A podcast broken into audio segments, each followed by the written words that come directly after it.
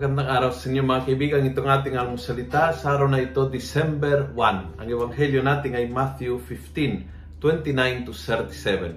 Ako po si Father Luciano Filori, Paris Priest ng Kristong Hari sa Diocese of Novaliches. Ang ebanghelyo ngayon ay ang pagpaparami ng tinapay ni Jesus na ginawa sa harap ng isang crowd na ay gutom na gutom. Gusto ko itong part. Sabi niya, Then he took the seven loaves and the small fish and gave thanks to God. He broke them and gave them to his disciples who distributed them to the people. Yun po yung parte na mismong multiplication. He gave thanks. Yun po yung umpisa. Kinuha niya yung, yung konti lang. Konti lang eh.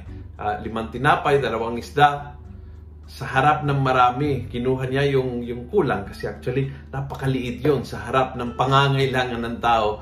But kinuha niya ang kulang at nagpasalamat. At kapag ikaw ay nagpapasalamat, nabuksang ito ng pusong mahabagin at mapagkalingan ng Diyos.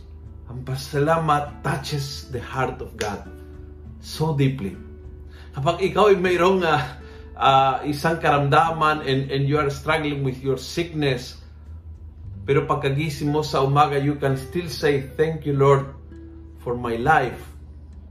Yung pasalamat na yan, na hindi siya puno ng complaint, yun po yung nakaka-touch ng puso ng Diyos. At kaya ng Diyos multiply ang kanyang biyaya sa isang pusong nagpapasalamat sa panahon na hindi sagana, sa panahon na kulang na kulang. Yan ang sekreto.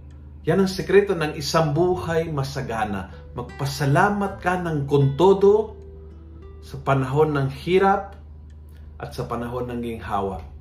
Sa panahon ng karamdaman at sa panahon ng kalusugan. At kapag nakita ng Diyos na hindi nagbabago yung, yung puso mo na nagpapasalamat, hindi rin mauubusan ang biyayang darating sa iyo promise, ang makapangyarihan Diyos ay gagawa ng mga abot-abot himala when you know how to give thanks sa panahon ng kagipitan. Kung nagustuhan mo ang video ito, pass it on.